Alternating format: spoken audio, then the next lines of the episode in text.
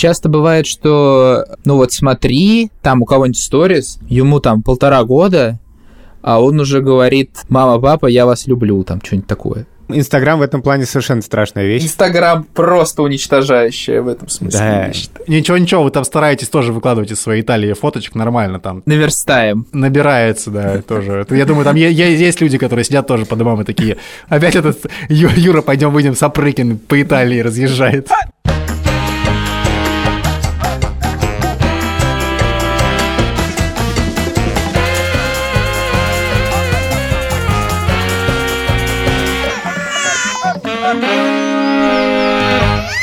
Привет, меня зовут Александр Борзенко, и это подкаст «Сперва ради», как вы можете слышать по крикам Сони Цибульской. Это подкаст о родительстве, где мы не даем никаких советов, а только делимся своими тревогами, смешными историями. Переживаниями там всякими. Да, спасибо. Э, простите, я немножко нервничаю. Троих детей, которых я постоянно обсуждаю в этом подкасте, их зовут Петя, ему 12, Тише 10, Маня 8 лет. Привет, привет, меня зовут Юр Сапрыкин, а моему ребенку Льву почти два года. Я напоминаю, что вы можете нам писать письма на сперва ради собака Медуза или записывать аудиосообщения в телеграм-канал Медуза Loves You.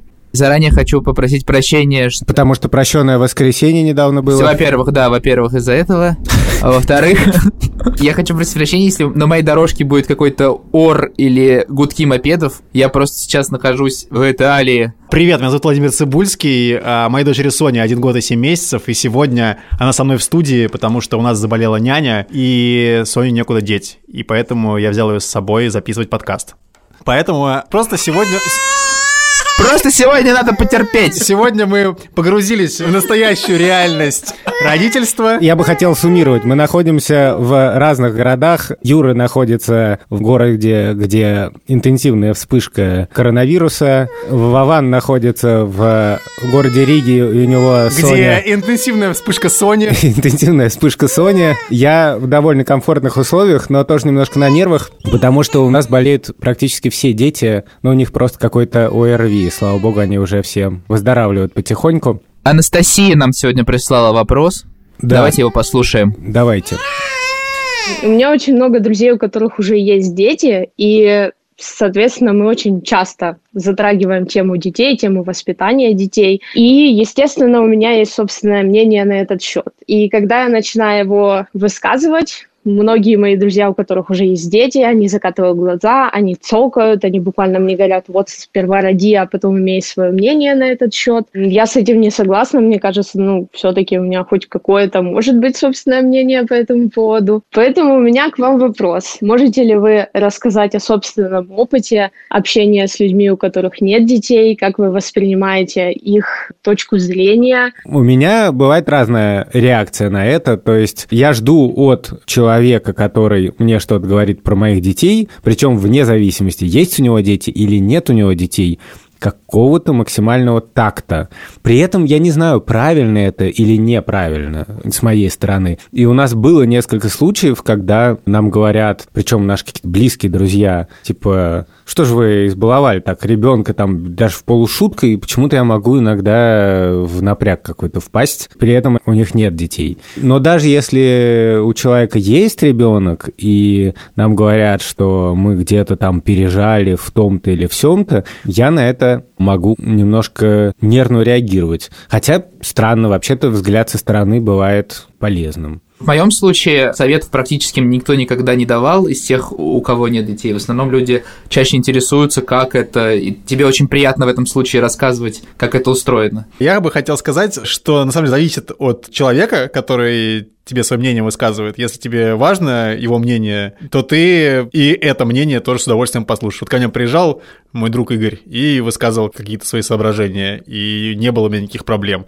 Но если бы это был какой-нибудь дядя на улице, его мнение мне вообще не интересно. Поэтому конкретно к случаю нашей слушательницы, если друзья ее не хотят слушать ее мнение, это уже какая-то проблема с друзьями, такое ощущение, а не с детьми здесь. Юра в Италии, и с одной стороны, конечно, хочется ему позавидовать, а с другой стороны, поскольку там коронавирус, Юрий, конечно, не позавидуешь. Кстати говоря, тема нашего сегодняшнего выпуска – зависть. Борзен, твои дети завидуют кому-нибудь? Мне кажется, да, но знаешь, не так просто понять, что, собственно говоря, такое зависть. Мы обсуждали это с Маней, и вот что она сказала. Когда у кого-то что-то есть, а у тебя нету, и ты это хочешь. И у тебя такое было? У меня это настолика, и я была у нее гостях и захотела такую же куклу, как у нее.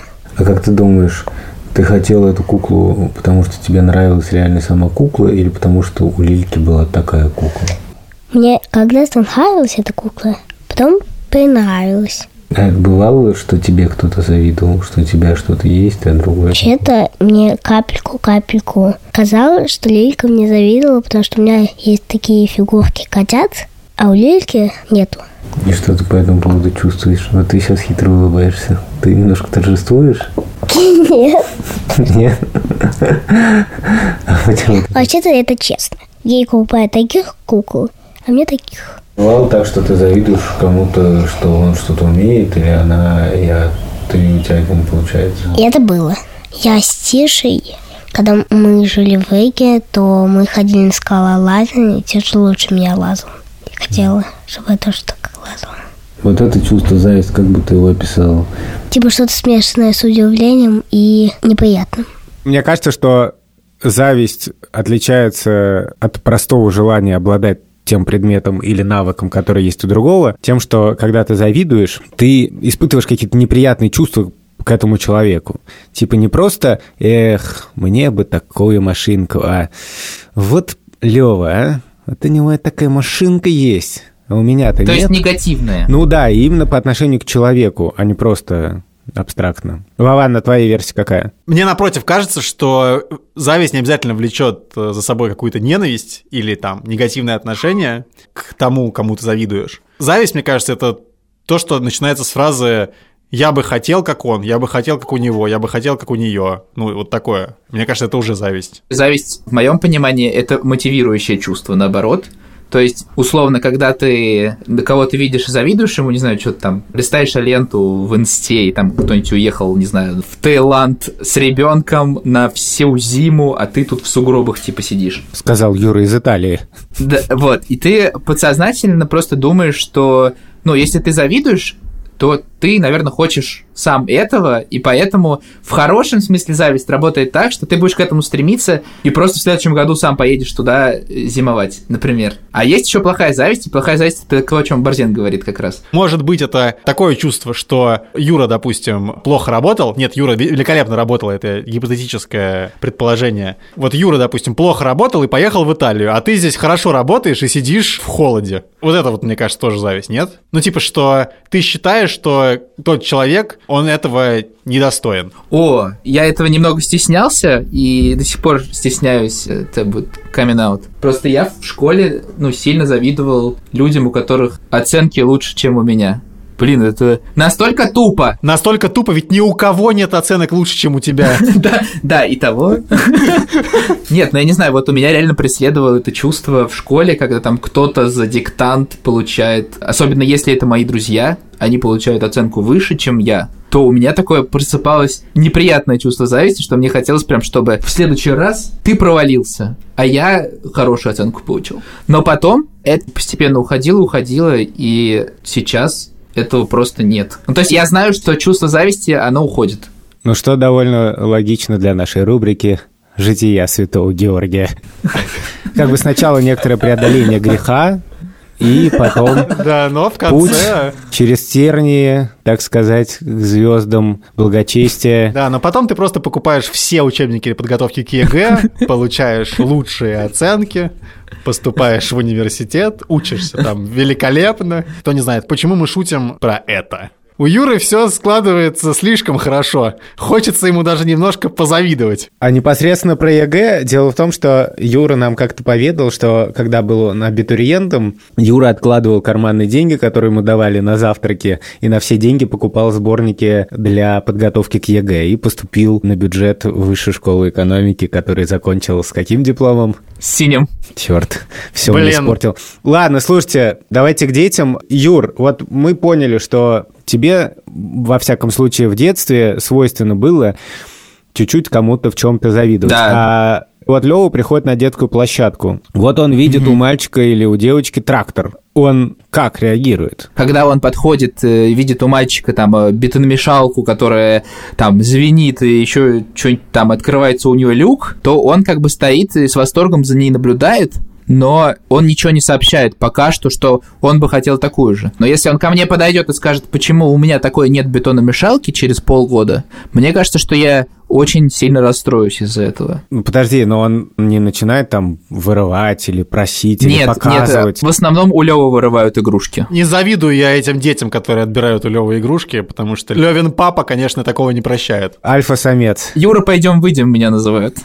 Юра, пойдем выйдем, Сапрыкин-младший. Да, Сейчас нас снова сейчас обвинят в том, что мы Юру шеймим. А мы Юру не шеймим, просто Юра в Италии, и мы можем говорить, что хотим. Когда, мы ему завидуем. Когда, да, когда Юра приедет, как мы, естественно, чуть э, притушим.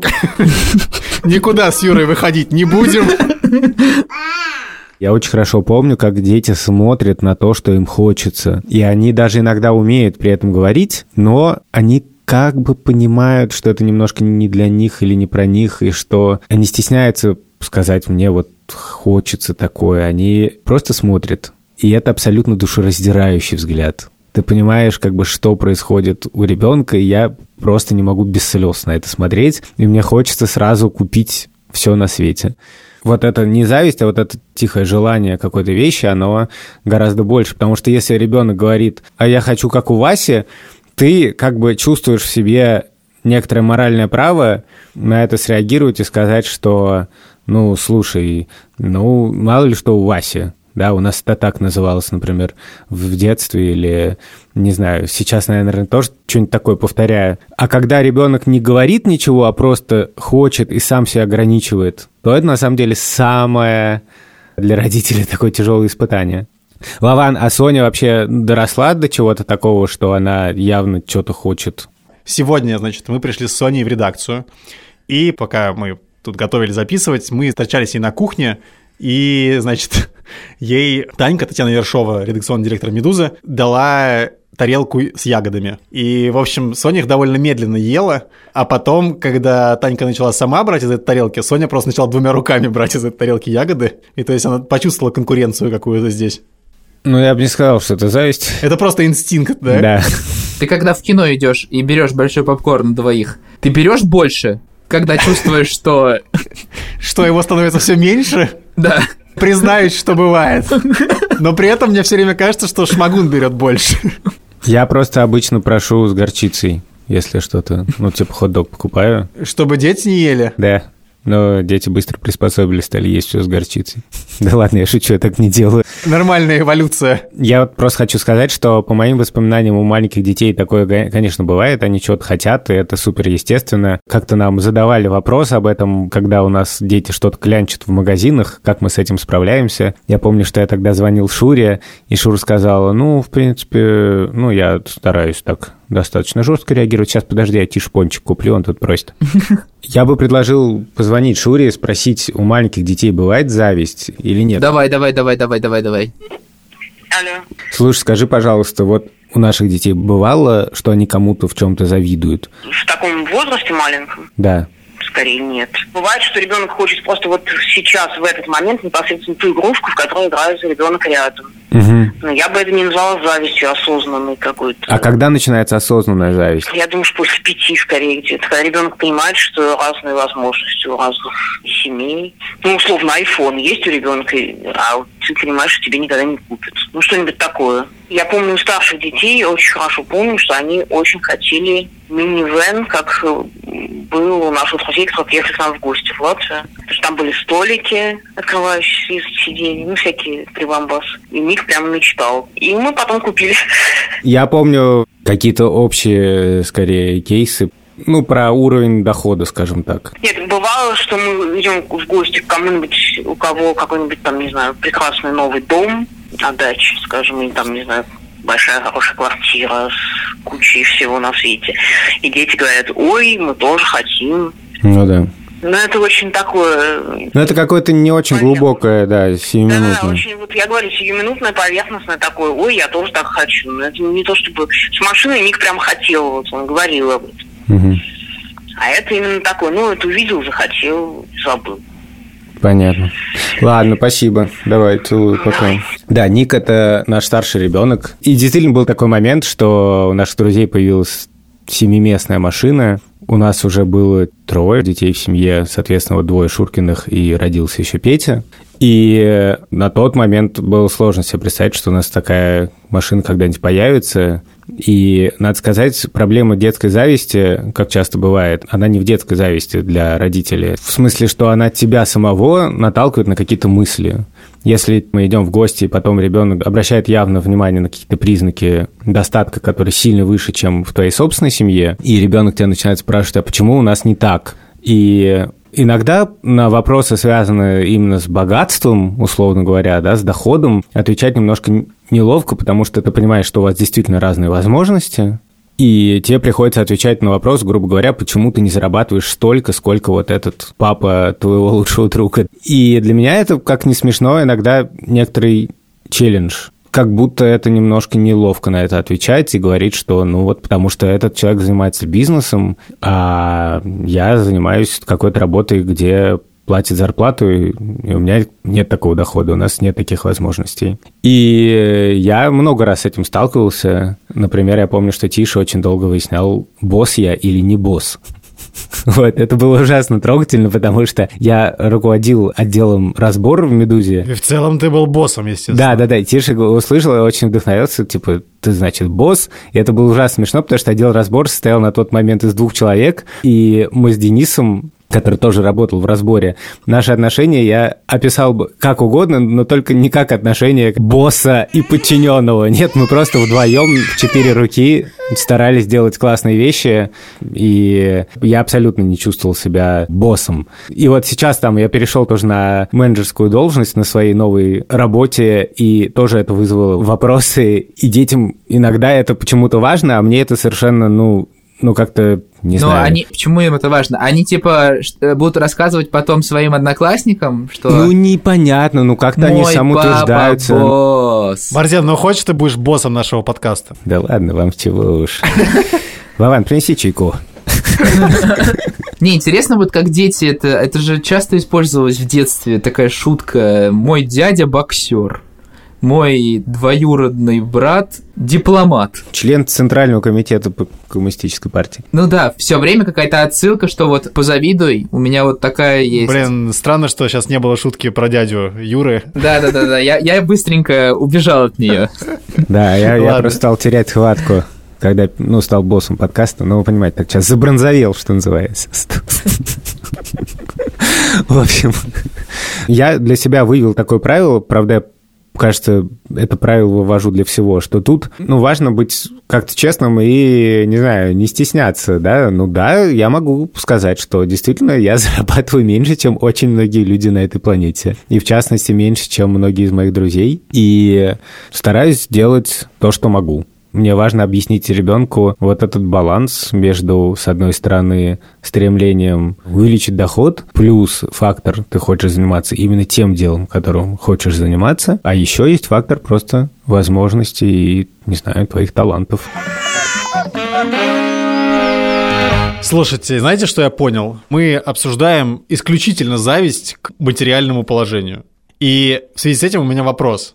А бывает ли зависть по другим поводам. Я знаю, что некоторые мои дети из группы Анонимус, не будем раскрывать личности, ну, один ребенок в какой-то момент переживал, что ему или ей удается не так ловко читать и писать, как другим. И, к сожалению, это еще и подогревалось некоторым буллингом в детском коллективе ну, не буллингом, а таким, я бы сказал, поддразниванием. И мне важно было объяснить, что люди на разных скоростях подходят к разным вещам, что, возможно, ты чуть медленнее читаешь, но зато у тебя есть какие-то другие таланты, в, чем ты быстрее и ловчее. Ну, слушай, важно же, наверное, как бы учить э, стремиться к этому в первую очередь. Потому что как бы мы вчера обсуждали с Верой тему зависти. Насколько зависть мотивирует? Ну, в смысле, есть люди, которые видят что-то и такие, блин, ну я, я вообще просто стрёмный. Ну, в общем, есть такая реакция. Ты завидуешь и проецируешь на себя, а есть то, что ты такой видишь и,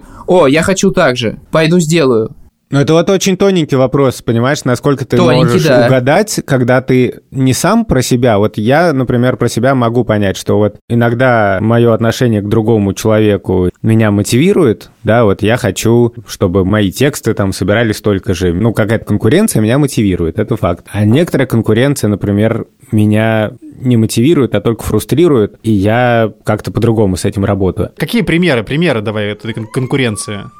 Когда я работал еще в «Медузе», сейчас все, конечно, очень посмеются, но нам приходила статистика топ-10 материалов недели. И мне было важно, сколько материалов моего отдела туда попадает. Мне хотелось типа быть в топе, и меня это мотивировало. Когда мы там с Денисом сидим уже в ночи, там что-то допиливаем, и я понимаю, что сейчас тяжело, но зато это точно там сотка по трафику, да, 100 тысяч просмотров. Ну, а пример конкуренции, которая тебя не мотивирует? Ну, например, вот я очень завидую людям, которые более талантливы во всяких математических штуках. Ну, вот когда, например, Вован говорит, что ну, я тут закончил курс на Курсере про теорию вероятности. Я понимаю, что мне бы хотелось быть таким чуваком, который, типа, в свободное время на Курсере проходит курс по математике, потому что я понимаю, что у меня очень плохо все с математикой, но при этом я понимаю, что я много раз заходил в эту область, и, ну, как-то не получается, и делать это только потому, что у Вована вот так вот, мне как-то странно. Ну, одно дело, когда я сам для себя рефлексирую, а другое дело, я пытаюсь ребенку сказать. Вот ребенок мне жалуется и говорит, у этого мальчика лучше поставлено стаккато. Стаканто. Стакан-то это у тебя поставлено. И я говорю, ну, чувак, ты хочешь быть как он? Ну, так работай, старайся, он же, небось, ночами там не спит. Но я не уверен, что это правильный путь. А если не получится? То что получается, что это полный fail? Не знаю, или вот у кого-то не получается читать, ну так давай, работай, и будешь как он.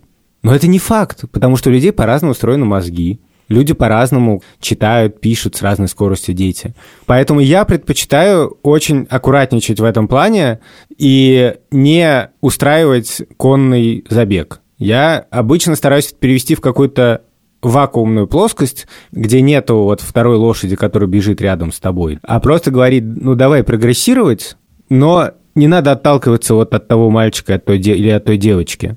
Давай просто двигаться вперед ради самосовершенствования. И как только появляется какой-то локальный успех, yes, это праздник. Пойдем отпразднуем. Это один подход. А второй подход такой. Ты когда видишь, что у кого-то что-то получается, ну, писать, например, лучше, да, возможно, это просто твоя слабая сторона, а твоя сильная сторона читать лучше, например. Или записывать подкасты лучше.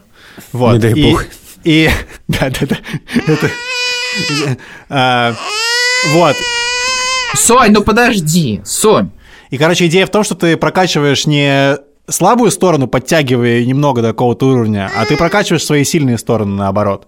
Понимаешь? И это два немного разных подхода. То есть первый подход — это знать про свои слабые стороны и стараться их привести к какой-то норме, которую ты сам себе придумал. Второй сценарий — это прокачивать свои сильные стороны, забив на свои слабые. И тебе более приятно этим заниматься, плюс, да, потому что ты все время будешь к вот этим вот вещам слабым, ты все время будешь относиться так, что ты все время это делаешь через «не могу». Или «я не хочу», «я не хочу, но мне надо». «Мне надо» — это тоже такой лукавый момент и такая ловушка. Надо кому? Возможно, это вообще не нужно на самом деле. Возможно, тебе нужно идеально другие вещи делать, да, которые тебе больше нравится просто делать. Ну да, на самом деле, возвращаясь еще к материальному, и да и не к материальному тоже, это не важно. Я бы еще хотел сказать, что существует такая забавная ситуация, когда завидует не твой ребенок, а твоему ребенку. И это тоже челлендж. Например, у нас был такой случай, ну, мы недавно Тише подарили iPhone, и разбирали подарки вместе с родственниками, понимали, что есть Тишин сверстник, которому хочется iPhone,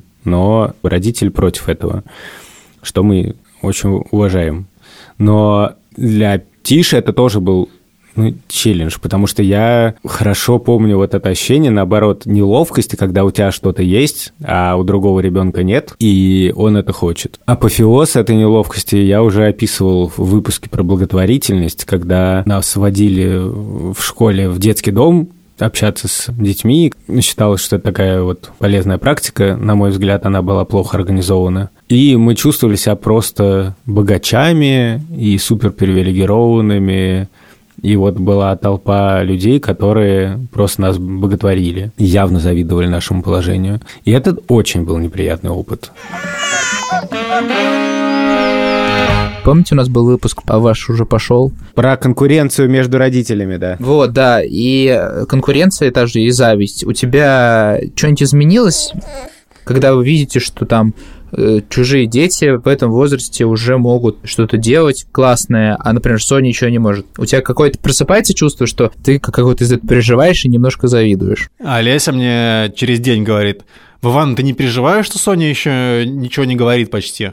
Я такой, нет. Угу. Я как-то уже смирился с тем, что везде написано, что все, что происходит, это, скорее всего, норма. Я вообще не напрягаюсь пока что. Не знаю. Пока Соне нет двух лет, наверное. Ну вот я тоже в этом смысле спокойно очень отношусь, но Вера бывает, что переживает чуть-чуть. А из-за чего она переживает? что Лева на горшок не ходит. Ну, нет, нет. Кстати, из-за этого тоже Олеся переживает. Часто бывает, что, ну вот смотри, там у кого-нибудь сторис, ему там полтора года, а он уже говорит, мама, папа, я вас люблю, там что-нибудь такое. Инстаграм в этом плане совершенно страшная вещь. Инстаграм просто уничтожающая в этом смысле. Да. Вещь. Ничего, ничего, вы там стараетесь тоже выкладывать из своей Италии фоточек нормально там. Наверстаем. Набирается, да, тоже. Я думаю, там есть люди, которые сидят тоже по домам и такие, опять этот Юра, пойдем выйдем, Сапрыкин по Италии разъезжает. Я еще хотел одну вещь сказать, которая мне пришла в голову, что для меня важно очень не обесценивать Э, все время это слово говорю, надоело уже. Нормально, нормально, не переживай. Чужое, ну, в смысле, что, ну, мы, понятно, выросли в суровые 90-е годы. Все бегали абсолютно голые. Да, мы бегали абсолютно голые. Мы жили не так бедно, как многие, но все-таки довольно бедно. И э, чувство зависти тоже у меня было. Там как раз в классе уже были дети, у которых были прям ну, достаточно состоятельные родители. И я завидовал и чужим возможностям, ну, не материальным, а просто что всем позволяют, много играть в компьютер, а мне не позволяют. Но я не уверен, что это исходило от родителей, но почему-то я считал, что в то время богатство как бы противопоставлялось какому-то как будто достоинству, что так как было много новых русских, да, вот у нас была дача, а тут построили кучу коттеджей, и эти люди заведомо считались немножко бандитами да, считал, что, ну, разбогатеть честно нельзя. И поэтому часто ты думал, черт, вот у него есть такой дом, но утешался тем, что, ну, на самом деле, ну, зато мы честные хорошие люди, а этот, он, небось, наворовал. И иногда, когда ребенок там говорит, а вот у них вот это есть, или в музыке это, кстати, часто бывает. Там читаешь комментарии в Ютубе, там какой-нибудь супер талантливый ребенок, и кто-то восхищается, а кто-то пишет, у него нет детства, не было, его там заставляют учить просто механически все эти штуки. Вот мне важно не допускать при разговоре с детьми как бы вот этого обесценивания, в смысле, потому что это всегда очень слабо выглядит. Вот это как раз выглядит как зависть, когда ты начинаешь говорить, да, ничего, что он умеет читать быстрее, он просто зубрилка. Или ничего, что у него есть там то-то, то-то, он зато вырастет избалованным. Я понимаю, что это звучит супер очевидно, но, тем не менее, для меня важно об этом думать и не пускать себя вот в эту степь. Давайте подведем небольшой итог, как мы повадились тут с некоторых пор. Зависть — это хорошо, если она тебя мотивирует. Не уверен. Зависть может мотивировать в неправильную сторону. Нет, я считаю, что зависть это плохо, нормально, это стремление к самосовершенствованию. Вот это хорошо. Хорошо, Вован. Блин, я тут последний судья, как будто бы, знаете, у вас мнения разошлись, и я, наверное, останусь над схваткой этих моих э, якадзун соведущих.